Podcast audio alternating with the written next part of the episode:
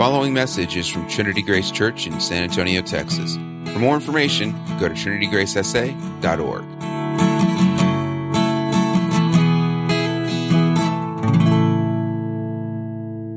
Welcome once again. So glad that you're here with us, especially if you're a guest this morning. If you were here last week, you know that we started a new series in the Old Testament book of Jonah, and we're going to be looking at this short book through the month of May. It's one of the 12 minor prophets that's found towards the end of your Old Testament, and Jonah reads a lot like a historical narrative. It's a book that was likely written autobiographically by Jonah himself once he came to his senses after this whole ordeal was over. And he gives us glimpses and pictures into what he experienced as he experienced himself fleeing from God's presence. You might remember Jonah from Sunday school. It's memorable because a giant fish swallows Jonah, which is actually the passage that we're going to be looking at today. But it's important to realize that this short book isn't primarily about a giant fish. It's actually a relatively small detail when considering the entire book. In fact, it only takes up about 20% of the book's real estate. And so that's what we're going to be looking at today. What this small book is really about, though, is God's compassion for his creatures. It's about God's desire for all people to come to know him. It's about God's mission of reaching and renewing the entire world. This book is really about God's pursuit of those who don't deserve to be pursued. When our kids were little, one of our favorite books to read them was The Runaway Bunny. Maybe some of you have read this book before. Some of you might remember it. It's about a little bunny that wants to run away from his mother rabbit. And throughout the book, the little bunny threatens to run away from his mom, saying, I'm going to become a fish and I'm going to swim away from you. Or he says, I'm going to become a rock high on top of a mountain so that I can get away from you. Or I'm going to become a bird and I'm going to fly away from you. And every time the bunny threatens to turn into something else and run away, the mother rabbit promises never to give up on her bunny, saying things like, If you become a fish, I'll become a fisherman and I'll fish for you. If you become a rock on a mountain, I'll become a mountain climber and I'll climb to where you are. If you become a bird, I'll be a tree that you fly home to. And it's a great little book written in 1942 that's withstood the test of time. And it's so great because it's comforting for our kids to know that if they ran away, their parents who love them so much would come after them. It's comforting for kids to realize that. And I think that it's also comforting for us to realize that as well. No matter how old we get, we haven't gotten over that desire that if we run, there's always someone out there that loves us so much that we won't go unpursued. That if you run, there's someone who's going to come after you. Well, last week we saw Jonah on the run. He was running from God's call in his life. He was fleeing God's presence, it says in chapter one. And this week, we get to see that God does not let Jonah go unpursued. We see from our passage this morning that God is running after Jonah. And it's encouraging for us because through Jonah, we see that God won't allow us to go unpursued. We see that we have a God who runs after us. So to see that, you follow along as I read from Jonah, picking up at the very end of chapter 1, verse 17. It's printed for you in your bulletin this morning. And the Lord appointed a great fish to swallow up Jonah, and Jonah was in the belly of the fish three days and three nights. Then Jonah prayed to the Lord his God from the belly of the fish, saying, I called out to the Lord out of my distress, and he answered me. Out of the belly of Sheol I cried, and you heard my voice. For you cast me into the deep, into the heart of the seas, and the flood surrounded me. All your waves and your billows, they passed over me. Then I said, I am driven away from your sight, yet shall I, yet I shall again look upon your holy temple. The waters closed in over me to take my life. The deep surrounded me. Weeds were wrapped around my head. At the root of the mountains, I went down to the land whose bars closed upon me forever. Yet you brought me up from the, uh, you brought up my life from the pit, O Lord my God. When my life was fainting away, I remembered the Lord, and my prayer came to you into your holy temple. Those who pay regard to vain idols forsake their hope of steadfast love.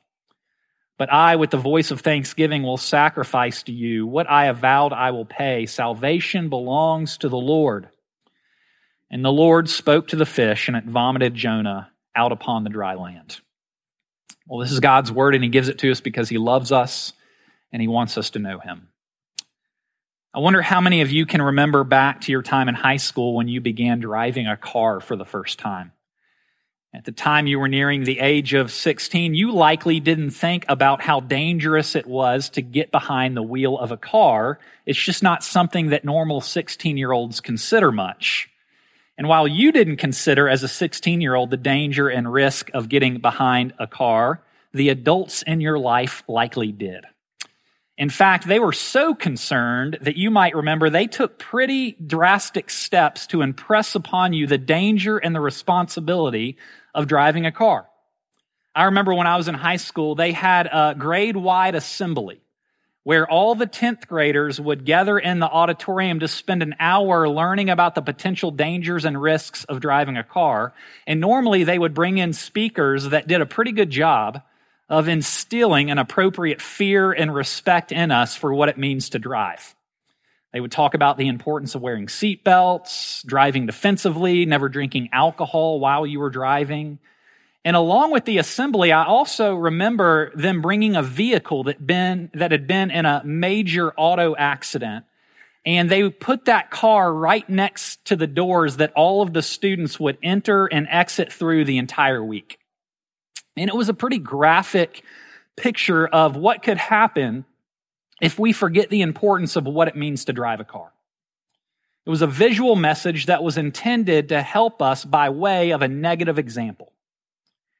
And in much the same way, what we just read this morning is meant to be a visual, message that's intended to stand as a warning by way of negative example. Remember last week in chapter one, we saw God call Jonah in a certain direction, and Jonah receives this call and he decides that he's going to move in the complete opposite direction of where God called him. It's described as Jonah fleeing from the presence of the Lord. Jonah finds himself, or he doesn't find himself, he actively hops on a boat to Tarshish. And God sends a massive storm upon him, which leads the sailors to throw Jonah overboard in order to save themselves. And this morning, we see that it leads to Jonah being in the intestinal tract of a giant fish. And I don't know how to explain that. But in verse 17, we see that a great fish, he swallowed Jonah, and he was in the belly of the fish for three days and three nights. And it would have been dark. He would have been alone. He was likely scared. He felt trapped, to say the least. In verse 1, we see him cry out from what Jonah describes as the belly of Sheol. Now, Sheol is a Hebrew word that refers to the place of death or a place of deep darkness. And it's here in this place of distress, this place of darkness that Jonah finds himself. And the book of Jonah isn't meant to be an allegory. We need to understand that. But we often, figuratively, I think, find ourselves in the same place Jonah does when we run from God. When we flee his presence, like Jonah, we often find ourselves in places of darkness. We often find ourselves in places where we feel absolutely alone, places where we're scared, places where we feel trapped. Maybe it's the belly of alcohol dependence for you. Maybe for some of you, it's the belly of pornography addiction. Maybe for some of you, it's the belly of anger that is destroying your family. For others, it's the belly of crippling comparison to other moms and other families. For others, it's the belly of emotional detachment and apathy. For others, it might be the belly of unfaithfulness to your spouse that's still a complete secret. When we find ourselves being overwhelmed, when we find ourselves in proverbial darkness, when we find ourselves feeling like the deep surrounds us, it's important to ask two questions. How did I get here? And how do I get out of here? How did I get here and how do I get out of here? Those are the two questions we're going to ask of Jonah in our passage this morning, and hopefully he'll stand as an example that we can all find ourselves in to some degree. So, first, How did I get here? It's important to understand exactly how Jonah got to be in the belly of the fish. We saw it last week as we looked at chapter one. Jonah received a call from God to arise. Arise and go to Nineveh and preach God's love and compassion to that great city. And since Jonah hated the Ninevites, he decided that he wasn't going to do it. He's not going to do that. Instead, he arises and he goes and what we see him do is go in the exact opposite direction of where God commands. In fact, he hops on the first ship he can find to the complete opposite end of the world, somewhere probably near Spain called Tarshish. And Jonah's refusal to obey God's command is described with a word that's used three times in chapter one. And the word is down. Jonah goes down, down, down, further into defiance, further into darkness, because he disobeyed God's command in his life. And Jonah is an example for us that shows defiance and disobedience in life always leads to messes. It always leads to messes. It's important to understand something that Jonah wants to teach us, and it's this that our choices have consequences.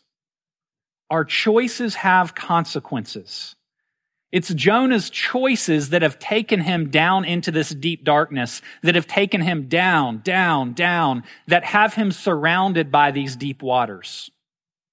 It was Johnny Cash who sang, You can run on for a long time, but sooner or later God will cut you down. That song could have been written by Jonah. Maybe it could have been written by some of you. Now, it's true that we live in a fallen, sinful world. We live in a world where things aren't the way they're supposed to be. And because of that, you have had things done to you and you have experienced things that are sad and evil and dysfunctional. But it's also true that you and I have agency. We have the power of choice as humans made in God's image, and we very often experience sad and evil and dysfunctional things because of the choices we have made. We see this at play with parenting. Think about it. There are certain difficulties and stresses and flaws that my kids are going to have to endure simply because I'm the one raising them. Because I make mistakes. They're going to be conditioned in some ways that are going to work to sabotage them later on in life as they get older. But as they get older, they're not going to be able to blame me for all of their problems. That, that wouldn't be right. It wouldn't be true. And in the same way, on one hand, we're victims of the fall and we're living in a sinful world, but on the other hand, you and I make choices to respond in certain ways that often bring further hurt and pain and bondage. This is where Jonah finds himself suffering the consequences of very intentional choices that he made.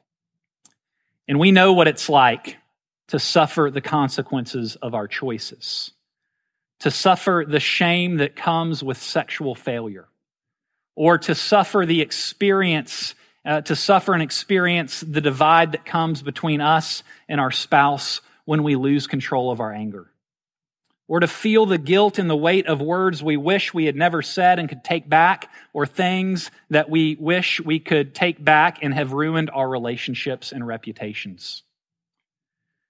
It's also important to recognize from our passage, though, that God chooses to use Jonah's disobedience and defiance for his ultimate good. It's in Jonah's failures and poor choices that God is able to most intentionally and powerfully work in his life. Notice how Jonah narrates this scene in verse 17. God is all over the place, by the way. I think there's 44 verses in the book of Jonah, and 38 times, 38 verses, God is mentioned. I believe it might be 38 times. You can go and fact check me and we can talk next week, maybe. But notice where God is all over the pages of this short verse. In verse 17, he says that God appointed a fish. In verse 10, Jonah says that the Lord commanded the fish to vomit Jonah out. Notice what Jonah says in verse 3. It was the sailors who threw him into the ocean, but it, when he's speaking to God, he says, You cast me into the deep. It wasn't the sailors who primarily cast Jonah overboard, it was God who purposed it to happen. And so, what we see is God placing Jonah in a position where he's suffering the consequences of his decisions. And this is what the Bible calls discipline. Discipline. And it's a huge grace. When you experience the discipline of God, it is a huge grace, even though it doesn't feel like it at the time. This is how the author of Hebrews says it in Hebrews chapter 12. He says, The Lord disciplines those he loves. In discipline, God is treating you as sons and daughters. And he picks up the author of Hebrews and says this For the moment, all discipline seems painful rather than pleasant, but later it yields the peaceful fruit of righteousness to those who have been trained by it. This is what Jonah is experiencing at God's hand. It's a severe mercy from God. And if we don't experience discipline, that's a really scary place because it means that God has given us up over to our desires and to our choices like he does that we heard like he does with those that we heard about this morning from Romans 1. He just hands them over to their desires. Experiencing no discipline from God is a scary place to be. So Jonah is experiencing the consequences of his sin where God is intentionally and powerfully meeting him through discipline. And from Jonah's perspective, though, it couldn't be worse. I mean, Jonah says that the bars are closing in upon him, which is likely him looking at the, the ribs of the whale. The deep surrounded me, he said. The weeds wrapped around my head. And when we experience God's discipline in our lives, it's comforting to remember that God knows more about what we need than we do ourselves. God has a higher and better vision for you than you have for yourself. He's got a vision for who you can be. He has a vision for who you will be, and He's not going to let that vision go, although we oftentimes do. And so, what He does is He brings discipline into our lives so that we might be crafted and formed more into this image that he has of us. What we see from our passage is in the midst of this, as Jonah is experiencing discipline, hope begins to rise. The turnaround for Jonah comes when he owns his choices. Step one towards freedom and wholeness is taking ownership of the consequences of your own choices. It's an important gospel step as we follow Jesus in life. In the beginning, we see that Jonah wanted out of God's presence, and now he wants nothing more than to be back in God's presence, to look on the temple again, he says, where an offering of atonement could be made for the sin that got him into this mess in the first place. In verse 7, we see that when Jonah's life was fainting away, he remembered the Lord. And it reminds us that normally it's when our life is fainting away, or at least when we feel like it is, it's then we remember and come back to Jesus. It's what Jonah does, and it begins to answer our next question How do I get out of here?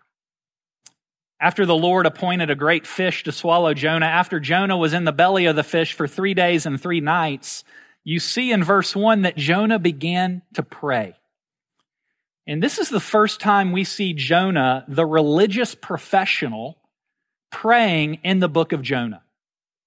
He doesn't do it when he should have been doing it all throughout chapter one. It's now that he's hit rock bottom that he calls out to the Lord in his distress. He turns his attention back to God, and verse 8 says he focuses his attention on the hope of God's steadfast love. It's a key verse in this passage when Jonah focuses on God's steadfast love. In Hebrew, steadfast love is just one word. It's the word hesed. And it's a very special and important word in the Old Testament. Jonah is being drawn back as he thinks upon God's steadfast love, God's loyal love, God's long term love, God's constant love. It's a word that highlights God's covenant love, the love that is there for you even when your love is not there for him. That's what this word means. And you won't find that love anywhere else. Certainly not in idols, as Jonah says. We're looking for that love everywhere beauty, affirmation, material possessions. Those things always leave us empty because it can only be found in God. And it's this kind of love, as you think about it, that drew the prodigal son back in Luke chapter 15. And as he was drawn back by this love, awaiting him was not his judge, but his father his loving father, it's important to recognize that the thing that wins Jonah back is not law. It's a consciousness of God's steadfast love. Love so amazing, so divine, that it demands our all. It wasn't remembering the Ten Commandments and resolving to follow them more closely that draws Jonah back. It's remembering God's love and grace. When you're at the bottom, trying harder will never fix your life, but remembering God's steadfast love can. And as we remember God's steadfast love, it moves us to confession and repentance, just like it did Jonah. Freedom, hope, and healing come as a result of confession and repentance. It's a bit scary at first because we're not sure how God is going to respond when we confess. We think it's oftentimes a prelude to condemnation, but what we find time and time throughout the Bible is that our confession is a prelude to God's healing in our life, a prelude to his forgiveness. We see from Jonah that our confession actually draws out compassion from God. There's a website, I've mentioned it before, called postsecrets.com. And it was started by Frank Warren back in 2004, and he created the site to, quote, artistically share your deepest secret. And people will write their secrets, they'll write their confessions on a postcard, and they'll mail them to Frank in Colorado anonymously. You can find the address on his website. And to date, he has received over half a million postcards. Most of these cards are confession. People are desperate to share their confession with another person. It's because when you hold on to those confessions, they eat away at your soul. But when you share those confessions with another person, when you share those confessions with God, it's scary, but deep within, there's this wild, crazy hope that maybe, just maybe, someone would love you even after knowing the real you. Here are a few confessions that Frank's received over the years. I always say that I don't believe in God. No one knows that I pray to him every night Dear God, don't let me die alone. Another person writes, When my friends go on diets, I discourage them. This is because I really just want them to be fatter than me. It's okay to laugh. Another person writes, I use a bracelet of Jesus to hide my cutting scars. Another person simply wrote on a postcard, I am lost. Here's a letter that was sent to Frank. It reads like this I've made six postcards, all with secrets that I was afraid to tell to one person I tell everything to, my boyfriend. This morning I had planned to mail them, but instead I left them on the pillow next to his head while he was sleeping. I thought I would never see him again. Ten minutes ago, he arrived at my office and asked me to marry him. I said yes. Confession is attractive to God. Did you know that your confession actually draws grace out of the one to whom you confess? Didn't you feel it even when you heard those post secret cards? Mercy and compassion and grace and love welling up within you. Didn't you want to just hug them and say, It's okay, you're not lost? That is Jesus rising up in you.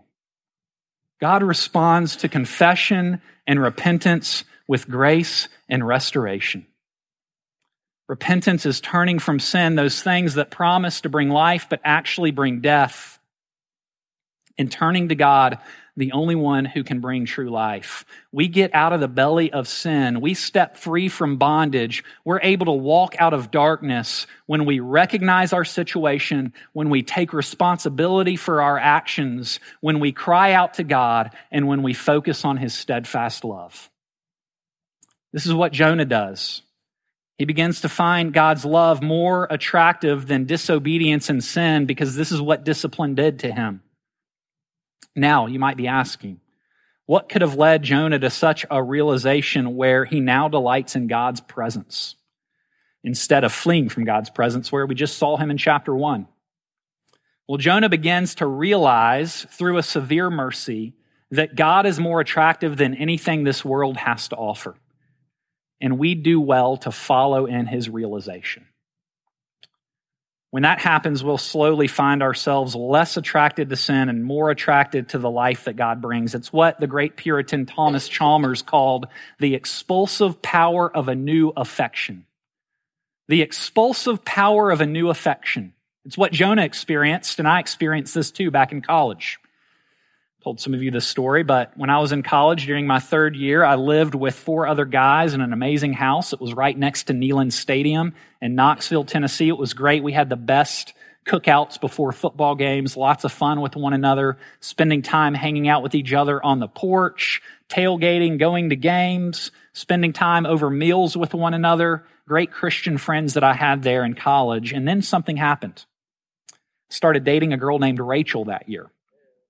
She lived and attended school in Chattanooga, Tennessee, which was about a two hour drive from Knoxville, which is a dangerous distance because you could get there in two hours.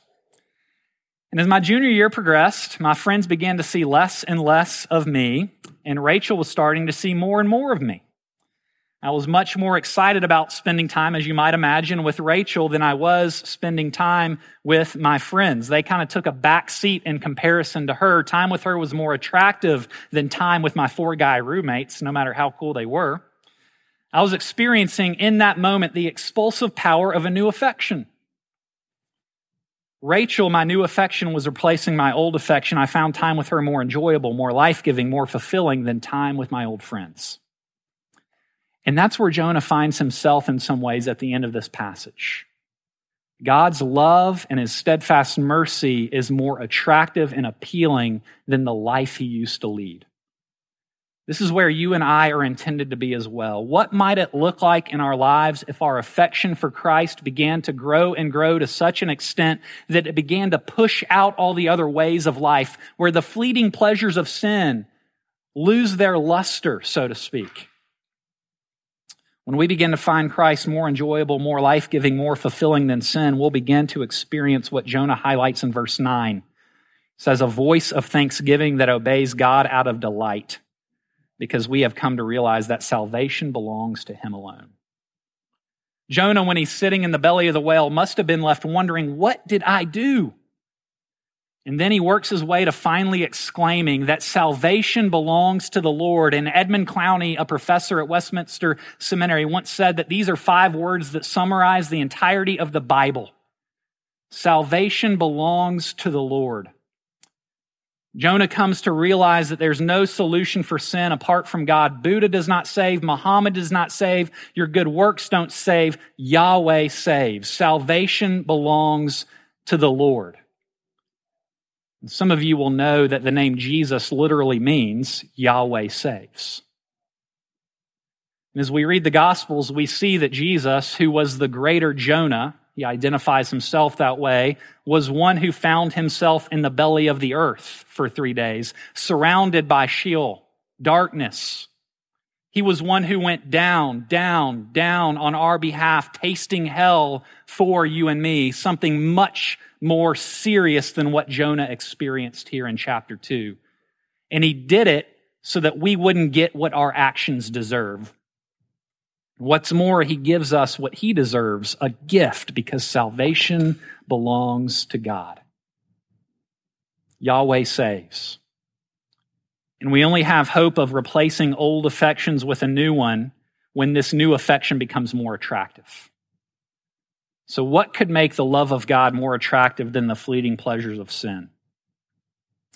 I believe you'll find Christ more attractive as we come to understand more deeply his unconditional love for you. And I wish I could say this every week, but you would get tired of it likely. Jesus knows everything there is to know about you. He knows the beautiful and the perverse. Jesus knows you in all of your dignity and all of your fragmentation. He knows everything you've ever said, everything you've ever done, everything you've ever thought. And you would expect someone who knows you that way to turn around and run the opposite direction as fast as they possibly could. But Jesus does the exact opposite. He is so eager to forgive you that he runs towards you in mercy and grace. He knows everything about you and he loves you anyway. He becomes uncovered and exposed so that you might be covered. And that kind of love is attractive enough to keep us close to God without any threat of coercion, without much discipline at all. It's the love that we receive from God when we confess. It's the love that can keep you from darkness and death and give you deep well-being. It's that love that can change and transform your life. And it's that love that's on offer this morning to anyone who would confess and turn back to God because we have a God who will not let you go unpursued. And that is such good news for us this morning. Let me pray for us. Lord Jesus, we thank you for your great love towards us. We thank you for the fact that you know us in all of our dignity and all of our depravity. And instead of turning and running away from us, you turn and run towards us in grace and in love. And we pray this morning that as we come to understand and believe that more deeply, that you would change us from the inside out, that we would long to be close to you. Lord Jesus, we pray that you would draw us close, that you would continue to pursue us with that love. It's in Jesus' name we pray. Amen.